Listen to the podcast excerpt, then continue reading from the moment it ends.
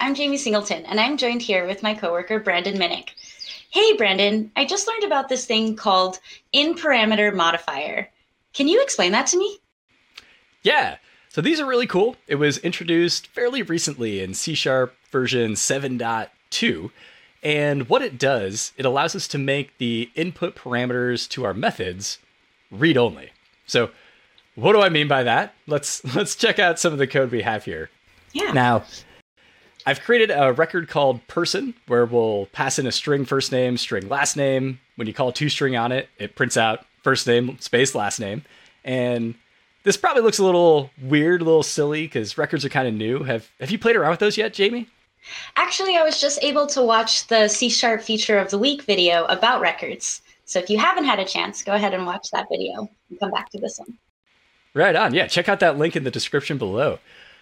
Yeah, so here in our main method, we are initializing a person called Brandon Minnick, and then we pass it into this print method. And all the print method is doing is saying uh, console.writeLine and just saying input.toString. So we can pass in anything we want. It'll print to the screen. And actually, I'm going to delete this because I'm not ready to introduce the in modifier just yet. But what do you think about this code so far, Jayme?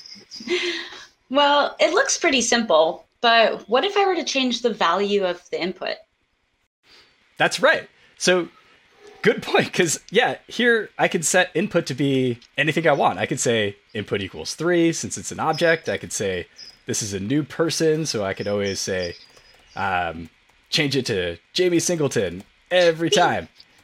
And this is totally valid but it kind of breaks the expectation of our code. So when i call print i expect it to print this value that i pass in but really what's happening is that input is changing to be Jayme Singleton, and every time we call print now, it'll print Jayme Singleton to the screen.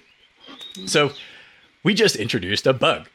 And one of the ways we could have prevented this bug is bringing back the in keyword so that in parameter modifier, like you said earlier, makes this input read only. And now we get a red squiggle here because we're trying to reinitialize input to be something new.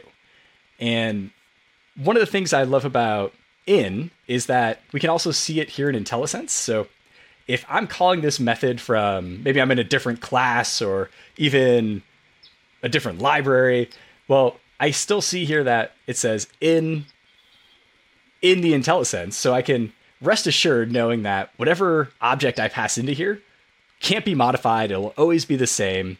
It'll always be read only, and I can sleep better at night knowing that. it sounds like a great feature. To learn more about our other C Sharp features, head on over to our documentation linked below.